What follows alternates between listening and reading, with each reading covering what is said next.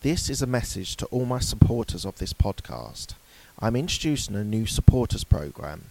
You can contribute a small amount as a one off payment to show your love for this podcast. Thank you in advance for all your contributions. Hi everyone, this is Mark Haywood from the Absolute Business Mindset podcast.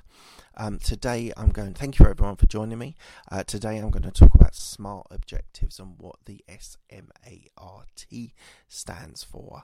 Um, so setting goals, setting objectives, um, they need to be smart.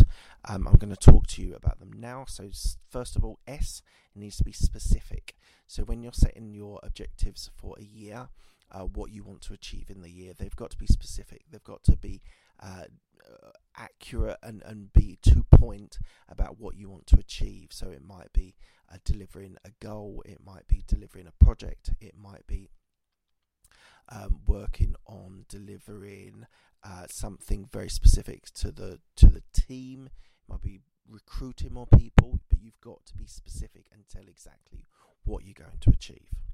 The M is measurable, so you've got to be able to be measurable. It's got to be done by by um, how many uh, leads you're going to generate, how many sales you're going to generate, how many projects you're going to deliver, how many uh, lead generation you're going to have. So it's got to be measurable because that is one way that when you're in a moderation at the end of the year and you've got these objectives, you need to be measurable and be then people being able to say you said you were going to get 10 lead generation sales and you deliver 15, amazing. If you deliver 8, that's probably still pretty good. Um, so it's got to be on a measurable function. A stands for actionable, so it's got to be able to be done. You need to be able to action it. So don't do anything that you're not going to be able to deliver in the time. It's completely pointless trying to deliver something that isn't actually actionable. Equally, if it's someone else trying to deliver it, completely pointless having that in your objectives because you've got to action it. You've got to be actionable against it. The R is realistic. So it's got to be reasonable, it's got to be realistic, you've got to be able to achieve it. If you give yourself super duper goals that you're never going to achieve, then that is only going to look badly on you. So they've got to be realistic, they've got to be something you're going to be able to deliver in this year. So please do check it out and make sure that you, they are realistic.